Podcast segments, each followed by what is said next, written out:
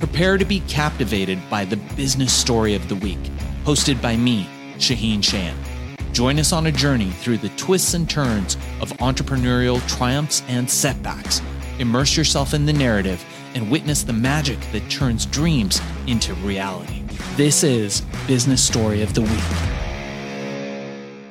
And we are back. Welcome once again, ladies and gentlemen. This is Josh. I am your co host for Business Story of the Week, where we navigate the world of innovation, business, uncovering stories of perseverance, struggles, and success. And our guest today is no stranger to innovation. John Paller is a Denver based blockchain entrepreneur, inventor, and futurist, and he is the founder and executive steward of Opolis, a digital employment cooperative for independent workers. He mm-hmm. is also the founder and executive steward of ETH Denver. We're going to get into that in, in a bit. The world's largest Web3 and Ethereum based festival. Prior to discovering Ethereum in 2015, John spent more than 15 years in the talent acquisition, HR technology, and employment systems, building multiple successful enterprises. John brings a breadth of experience in fundraising, investor relations, community outreach, and crypto economies, guiding his vision of democratizing employment and growing decentralized communities. In 2014, John was awarded 40 under 40 by the Denver Business Journal for his contributions to shaping the future of business. And my, what a what an introduction there, Johnny. We need to talk hmm. about this. But first of all, how are you? How are things in Denver? It's great. Uh, I mean, you would not think it's January in Denver. It's 65 degrees right now, and oh, wow. uh, it's beautiful, beautiful. They're just giving us a little foreshadowing tease of. It's actually like that quite often during around ETH Denver, but um, it's great. We're good. Um, we're just you know, we're in go time, so we're heads down, just you know, making sure that we dot our i's and cross our t's, and you know, there's a lot of moving parts and pieces that we got to keep after. So we're just uh, we're on the home stretch. Getting All ready. right, that's that sounds great, John, and I'm so glad to have you here. And let's get right into it. You know, you are um, a visionary when it comes to this space. You are a blockchain visionary.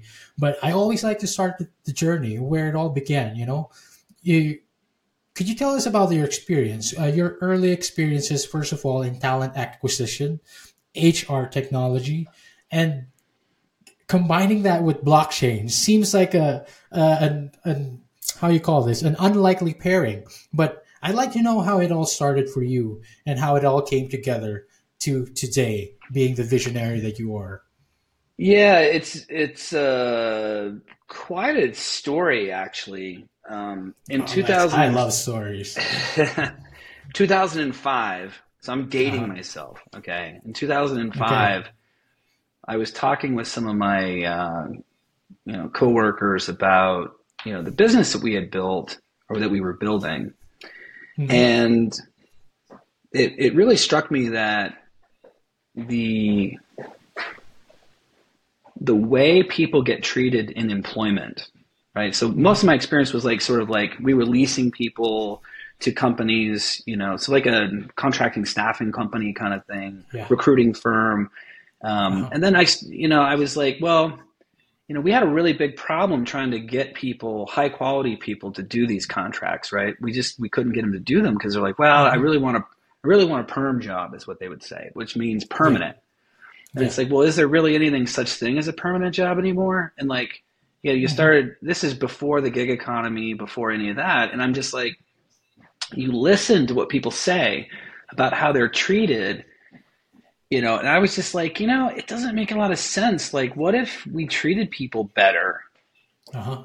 Wouldn't they be more productive? Yeah. I mean, it seems like pretty obvious to me. So then, but you look at the way you look at the way sort of the you know the the architecture of these systems is designed it's it's very paternalistic. It's very subjugating. It's very extractive.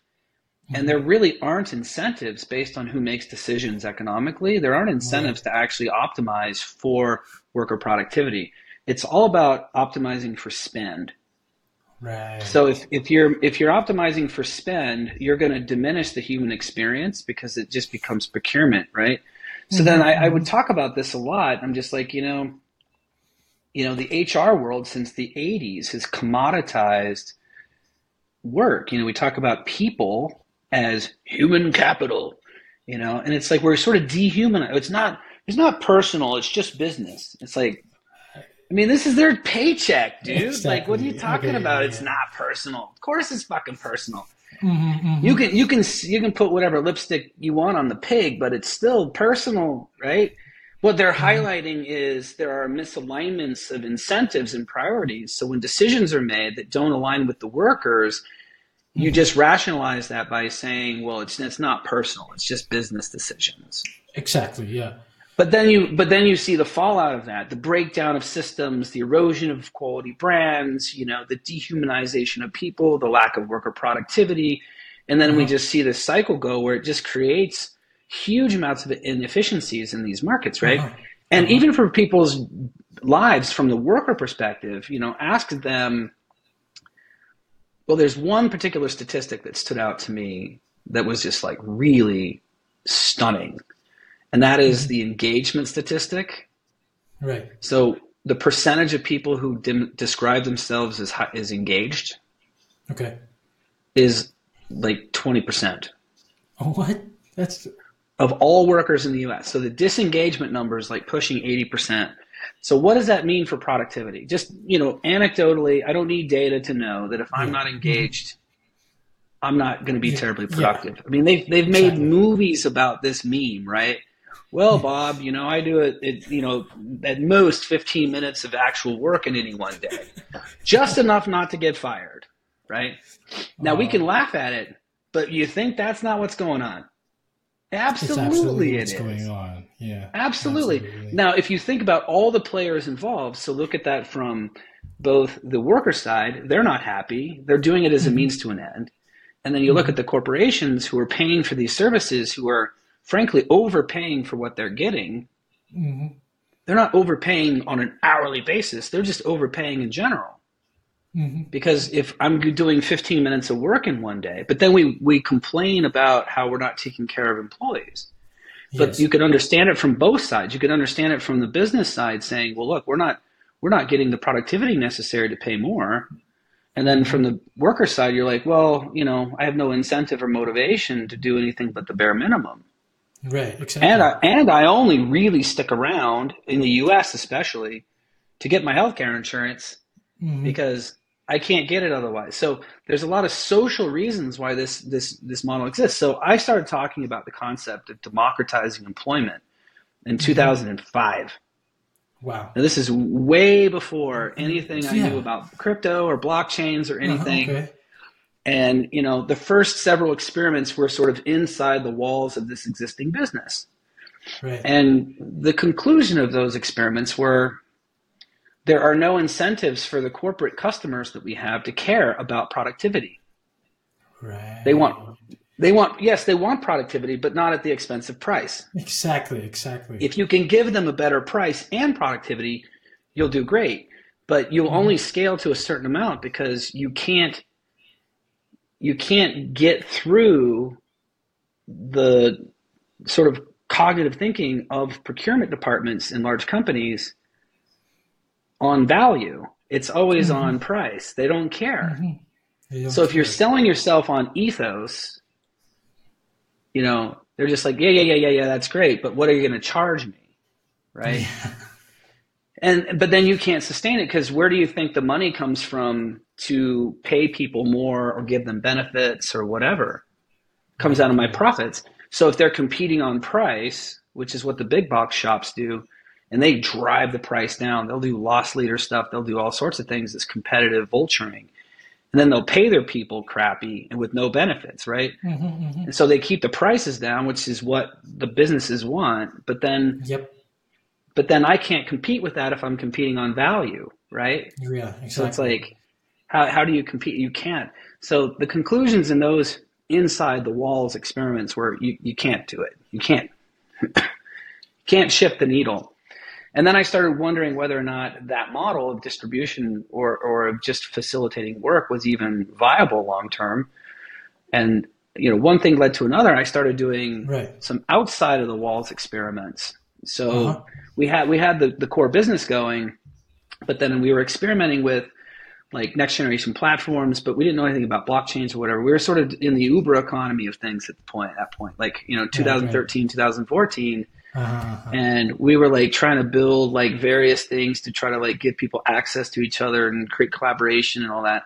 But without better technology tools, without better technology tools that really help curate decentralization, mm-hmm. it wasn't going to work because work. what ended up happening is we ended up being the arbiter of everything. Right. And then the minute you start making you right and you wrong or selling disputes one way or the other, like that person leaves because you screwed them and then they tell everybody mm-hmm. that you screwed them and then it takes like it, it's a vicious cycle right it's, so it is, it is so we're just like you know how do you build something that's neutral that lets people just kind of engage in what we would maybe call a, a next generation public utility infrastructure Right. where they can where they can choose their adventure but we're not creating a competitive environment we're creating an additive environment and what does employment look like in that context? Mm. And how do we give people the controls to make their own commercial decisions? Because right now, your employer, whoever that is, controls you. Yes. Okay. Yes, Whether you want to own that or not, that's true. Mm-hmm, okay. Mm-hmm. And so we're like, well, what if we could replicate the other things that employment gives people? You're right without giving up their independence. Mm-hmm, mm-hmm, mm-hmm. Wouldn't that be cool? That, and that so, sounds cool. So we did that. So now you can come to Opolis and you can uh, get access to high quality, low, you know, lower cost group healthcare mm-hmm. insurance. Mm-hmm. Um, affordable, I guess, is maybe a better way to call it. Um, but high quality. It's procured by a community of people like you so it's not just being sold to you for profit, it's being right. provided as a benefit to people just like you. It's built by independent workers for independent workers. It's mm-hmm. community owned, but not in a rah rah kumbaya kind of way. It's egalitarian in that you will yield the benefit relevant to what you put into it. Right. Okay. Right. So it's a consumptive reward based system or a contribution based system. Uh-huh. And it's very elegant. And we're now running over $50 million in payroll annually. Oh, wow. Mm-hmm. That's pretty, uh, wow. Okay. I think that was the most mind blowing. That's a great way to kind of end it because $50 million in payroll for such a, what new concept? It's it's quite. It's, it's brand. Quite a, it's brand new, and but, is, what it, it demonstrates, what it demonstrates, though, is what I've been talking about for a long time: is this latent desire for people to be independent. Precisely. Yes. and they're and they're you know forget blockchains and the talking points and all this crap, but like, you know, uh, people are are jaded. They're suspicious. They're cynical, mm-hmm. and you know they're they're kind of tired and they're just mm-hmm. trusting, right? And it's like, mm-hmm. you know, and I, I wrote a whole white paper on this, you know, this concept of the the tragedy of the boardroom, which erodes alignment of incentives between consumers and stakeholders and shareholders over time, and ultimately creates a very hostile environment where economics yes. becomes the the thing that we fight over. And it becomes disproportionately unfair, and then rinse and repeat, right? So this is the tragedy yes, of the boardroom yes. because ethos is not something that's legally mandated in most business models. Okay, in a B mm-hmm. corp to an extent, but even B corps have shareholders. Right. Okay, and it's like, well, what do your shareholders want? They want maximized profits. Well, who does that exactly. come at the expense of? Your customers, exactly. whoever that is, and then your uh-huh. stakeholders, who happen to be the ones who are buying your services, like in an yes. Uber model it's your drivers and your riders, right? Exactly, exactly. The ones the ones providing the profits are them, and at scale, Uber has a legal mandate, a fiduciary duty to maximize profits. It's a feature, not yes. a bug. Mm-hmm. And so, how do you get around it? How do you how do you fix that? It's exactly. designed that way, so you can sit is. and talk about it. How it's not mm-hmm. fair, but it's designed that way. So, but instead of overcorrecting, where it's like, well, everything should be government owned, then everything should be uh-huh. no, everything should be public good, and there's no there's no money, you know, mm-hmm. we just trade and love each other. It's like, uh-huh. well, that's bullshit because you don't understand human behavior. So then Uh-huh. it's it's like it's but it's the middle, okay? How do you create a for-profit model that is sustainable both from an economics, technological, and benevolence Mm-hmm. standpoint? So you provide goods and services that are not competitive but additive. So Wow. it's complementary. So the next member actually adds to the enterprise value. it doesn't Yes, create exactly. friction. Yes. And then, but you're providing services that they need, right? That Uh-huh. help enable the life that they want. This is Exactly. core to Web3. So Mhm, we do this, we do this, and we do this, and we do this, and we do this, and we built the entire product around that, such that the concept of democratized employment that I had back in 2005 is actually 20 years later, 19 years later, being realized. And it Wow. has been a wild ride. I could, t- I mean, if we had more time, I could tell you some stories that, like, you know, you read these books from people who talk about, you know, how, well, they said we were an overnight success, but it was 20 years in the making. Mhm, mhm, mhm. That is what we've, that's where we are. I could probably write that book at some point. wow. And for the amount of time, you always hear about, well, for the amount of times we almost died or we didn't almost make payroll or we, lions and tigers and bears. That's exactly my story. So it's like, oh my goodness. you know, eh, you know, you could say I'm an innovator, but I think I'm more just stubborn, and I just didn't leave. You know, Uh, so I got it. I got enough experience to be able to see around corners and sort of understand things a little bit more deeply and nuanced in a, in more of a nuanced way than most people. Uh-huh. Yeah. So I just outlived everybody else. Oh my You know? goodness, John, you really need to write that book. I I want that story. We don't have time for that now, but I would love to hear that story. Well, a little foreshadowing. sounds- There's there is there Uh-huh. is a few there is a few efforts in underway. And what I've said to my teams and what I've said to the people around me who want me to write these things, I was like, look, nobody really cares what I have to say yet. Not yet. Yet, not yet. It's like Naval. You know, Naval. I actually really appreciate this about Naval. A lot of people think he's you know just you know he's like a, a what did they call it like a fortune cookie. You know, uh, talking points on Twitter. You know, where he's like little Uh, snippets of wisdom. yeah. I really appreciate Naval though, because if you look at his journey, he's like, you know, I was saying all this stuff for 15 years and nobody gave a shit until I built Angel.co, and and they correlate my credibility with that business, right? So like, Discover the remarkable journey of Anonymous John. No one likes feeling alone, anxious, or overweight. But John refused to let his circumstances define him.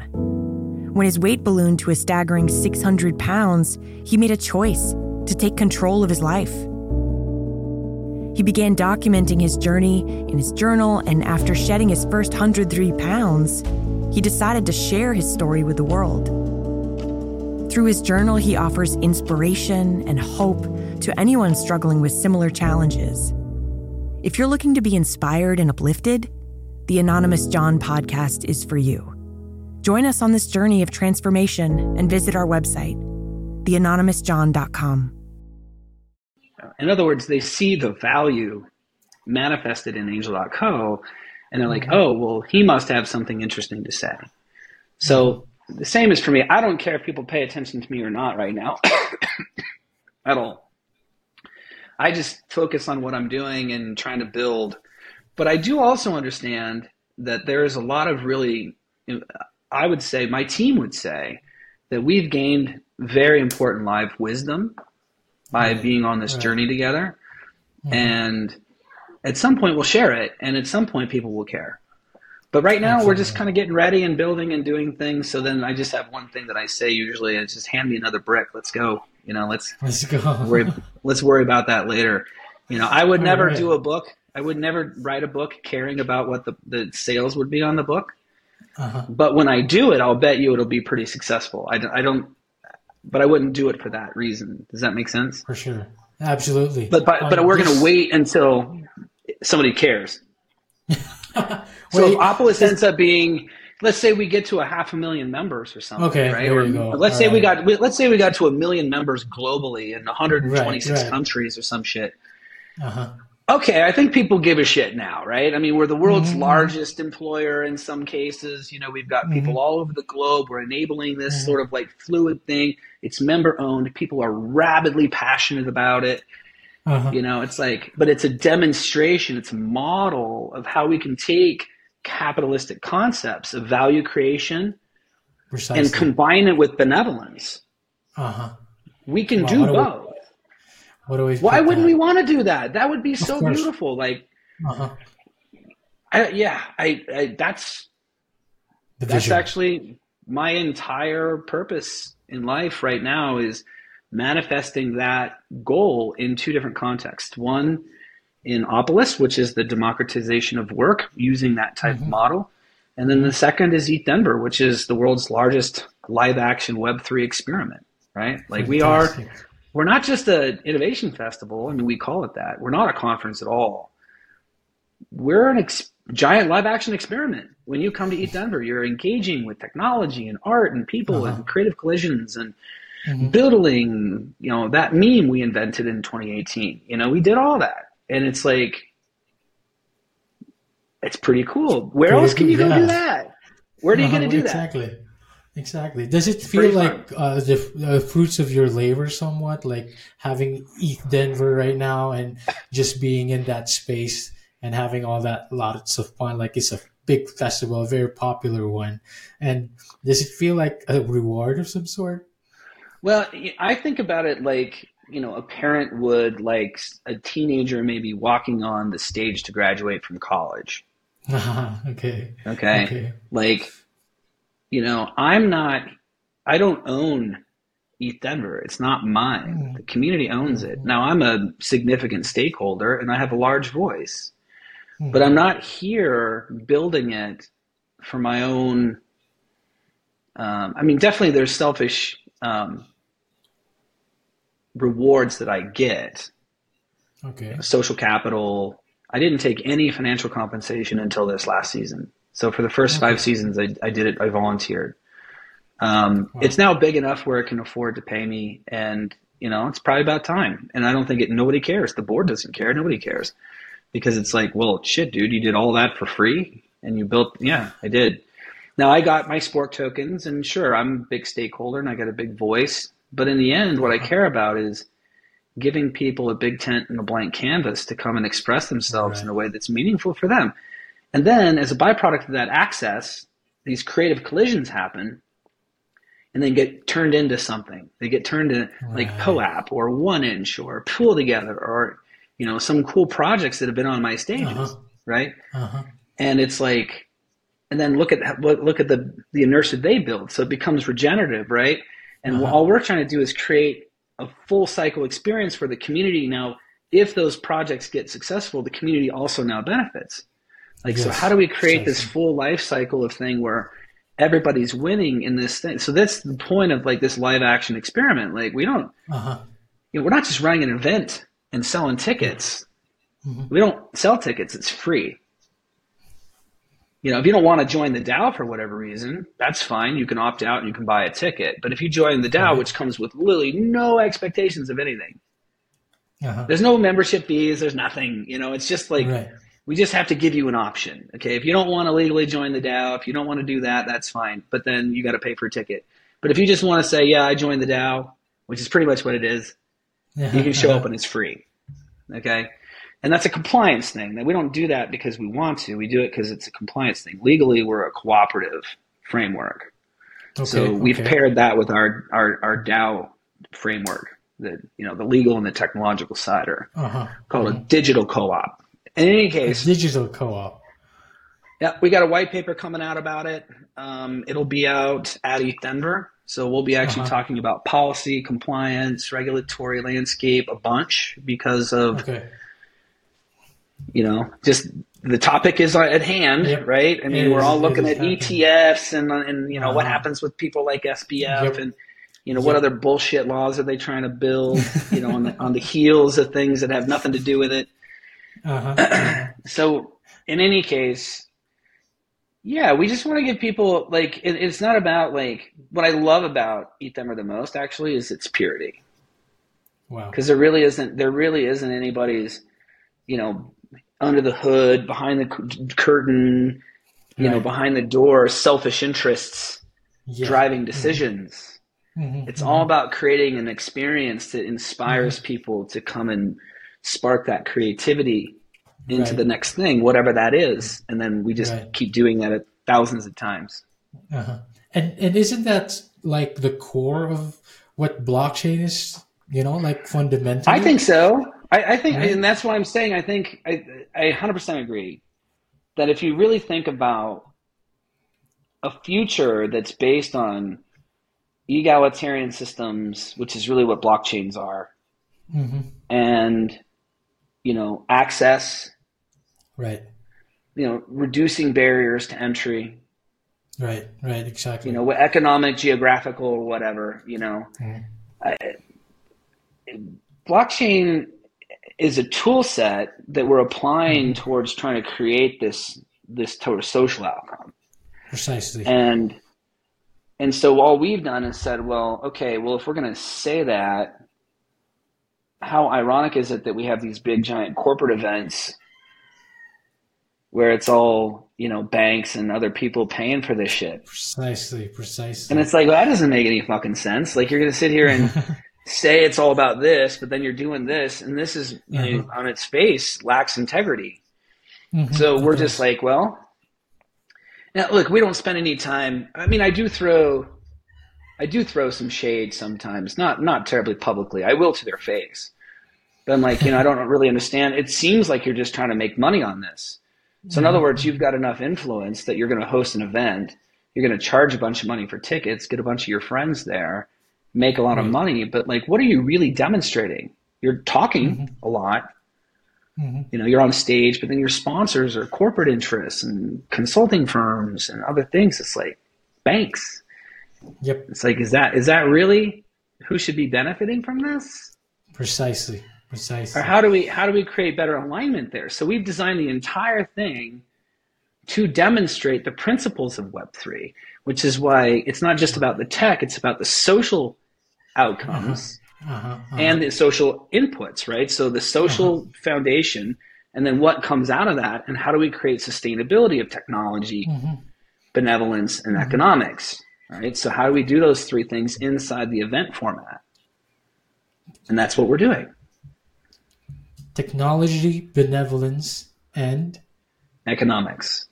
Economics. That is uh, that's a great way to sum it up um, it really is feels like it's our chance. You know, like Web three feels like the application uh, of of our really an opportunity for us to kind of like take the power back, so to speak, right? Because because it's it really feels like it's all really skewed on that other side. It's way too skewed, and I love that you rattled everything out there in the sense that we are being devalued as humans when it comes to you know our our being valued as not just employer uh, employees right? It's just in general in the sense of this kind of this overly um, insurmountable power play.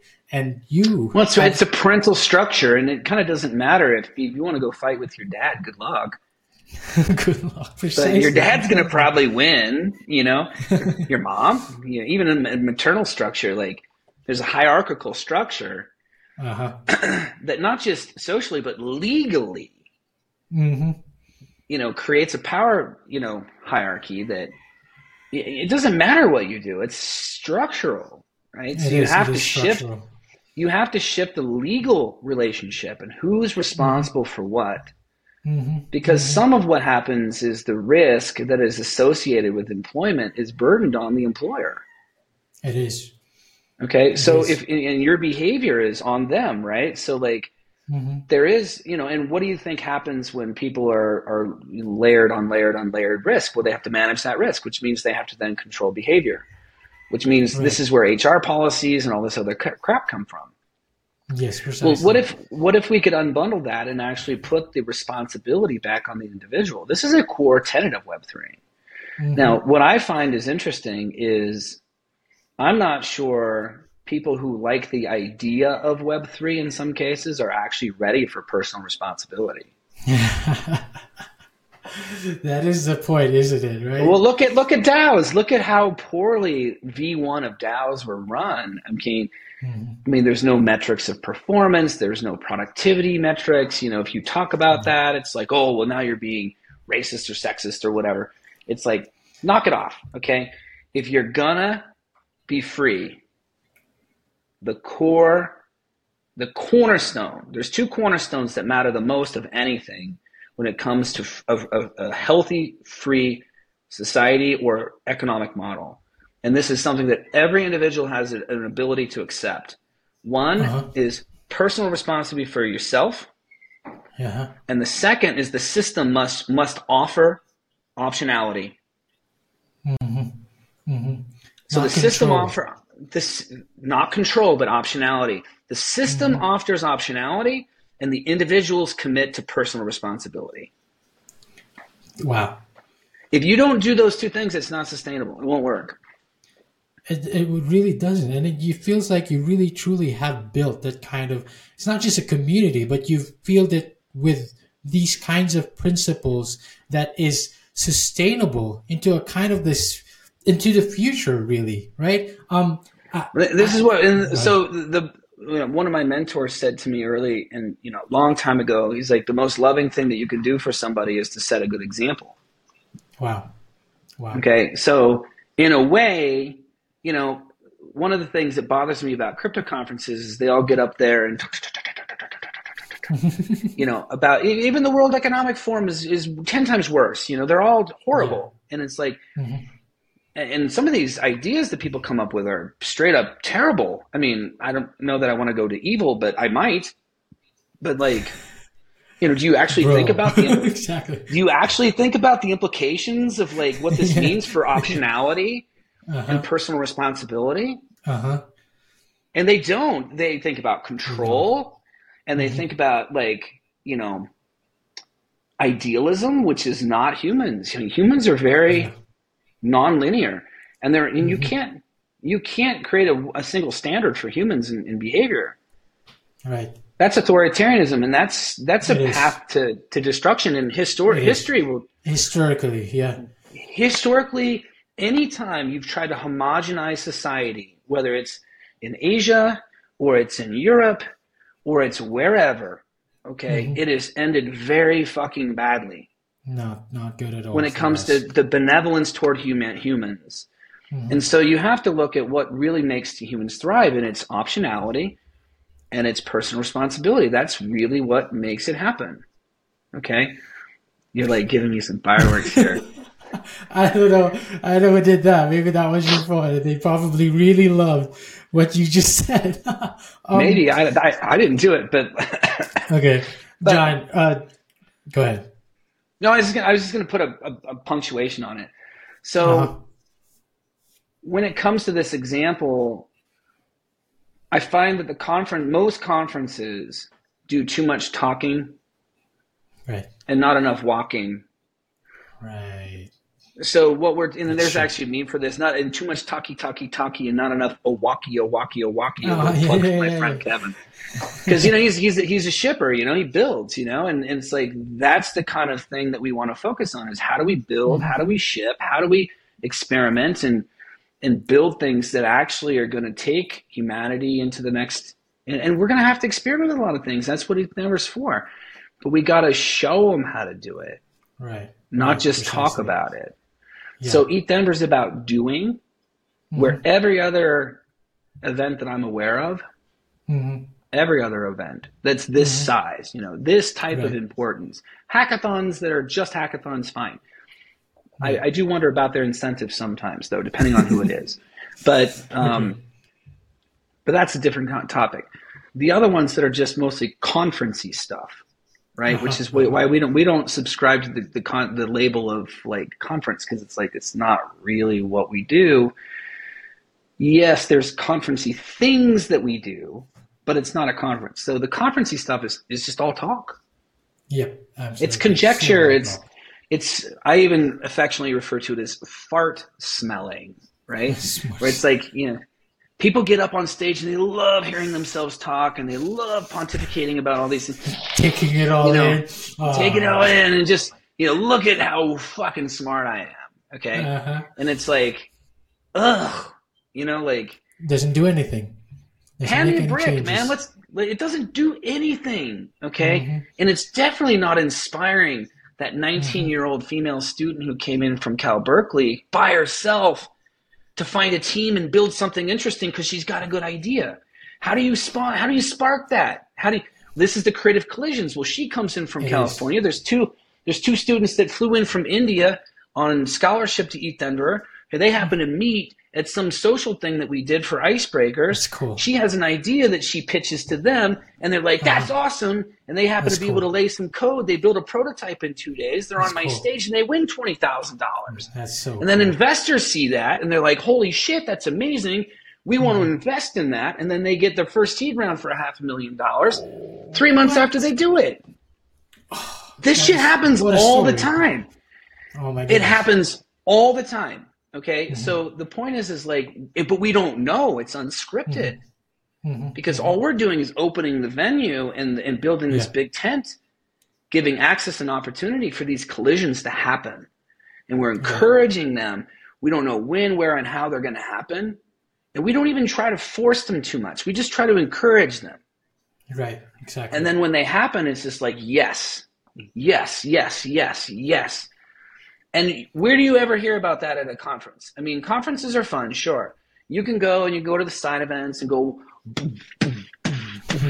you can go do that. I've been to a thousand of the same parties, okay?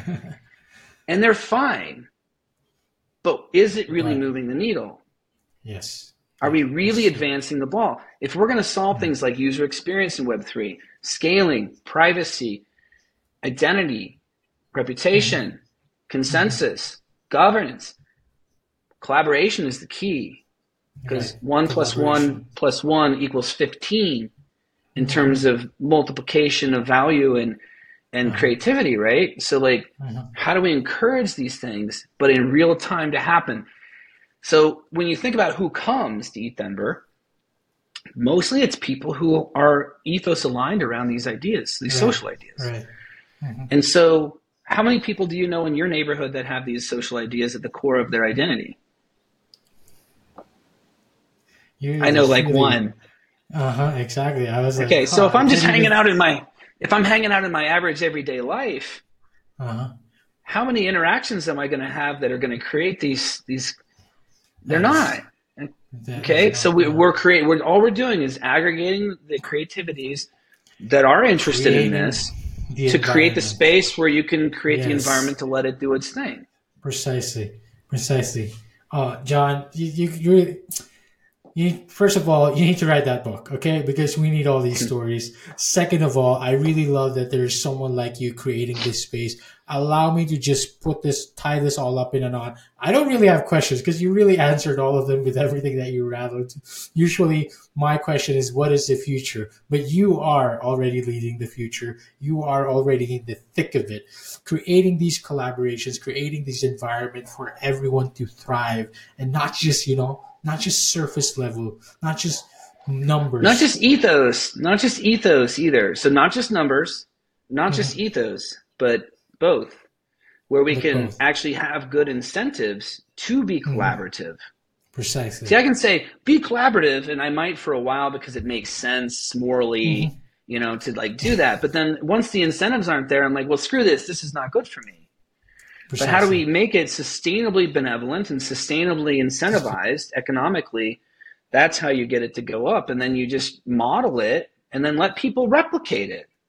Right? Like, if we're, you know, so competition, the, the competitive mindset is a, is a scarcity based mindset. It will be the death of Web3 if we don't transcend it. oh wow, Think about it. We're competing with all this mm-hmm. stuff as opposed to really thinking about collaborative solutions. precisely.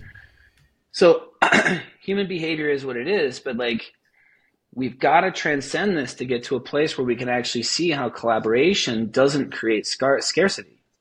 Right now, I think mm-hmm. there's there's whether they, people acknowledge it or not, there is a belief, a deeper belief that collaboration creates scarcity. Or it limits my ability to make money. It's not true. Uh-huh, of course. But it's what we believe, so it is true in the context in what we've been operating. Right. So how do we transcend that? And that's what we're trying to model, right? Fantastic. It's like, yeah, let's don't just do it because it's the right thing, because that's that's not mm-hmm. a good reason with a long tail. That's a short tail, yeah. and it's a you know, yes.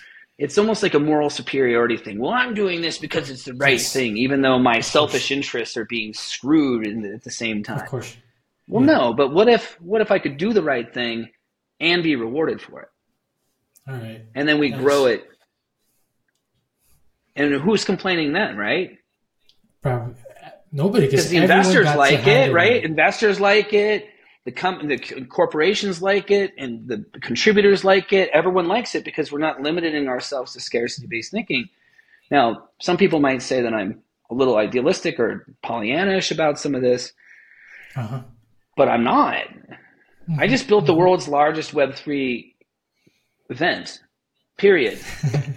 Okay. and it. I built it on this principle. Wow. Okay. So, wow. like, you can't, like, okay, if you think ETHDenver is just successful because, well, geographically, we're in a good location because it's easy to get here to DIA, the airport.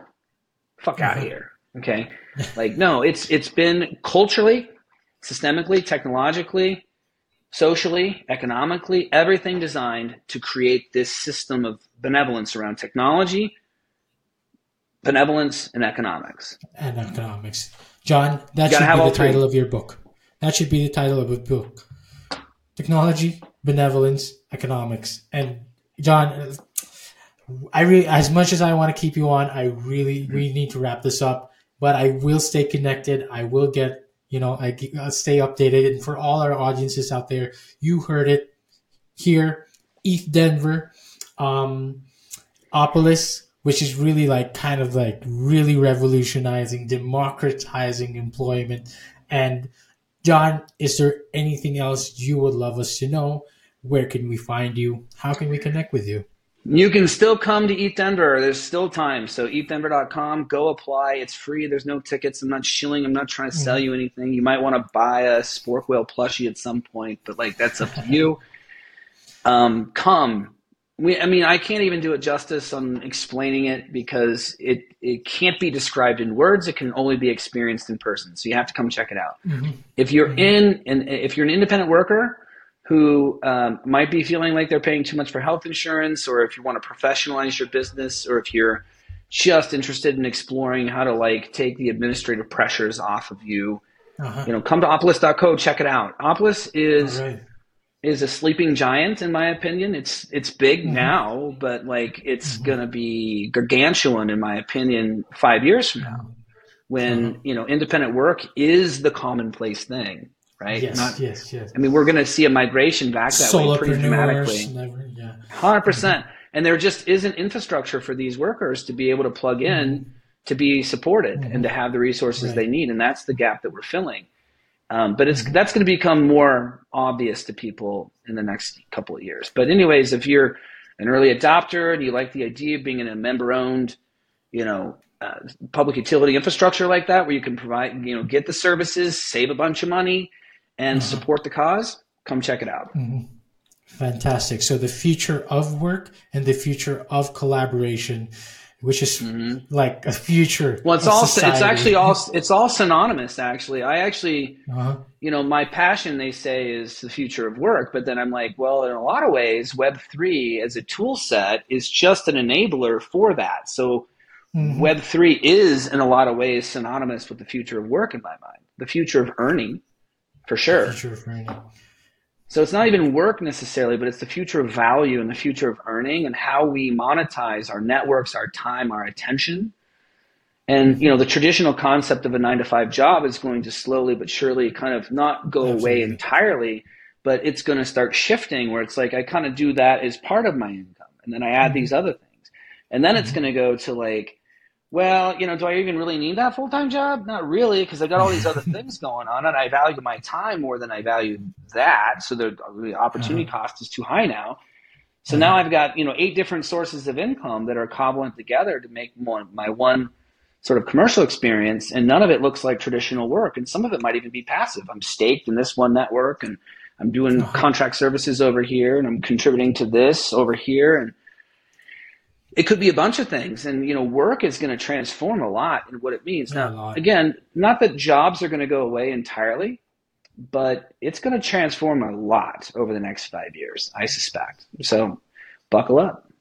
Buckle up, everybody, and we'll see you in the future. Check out ETHDenver, check out Opolis, and John, thank you so much for the time. And I'll catch you. My pleasure. I'll catch you in the future. I'll catch you at ETHDenver. All right, so here's the thing. We try to get a little bit better every day, but we can't do it without you. So if you like the video, make sure to like and subscribe below. And if you have any comments, just leave them in the space under.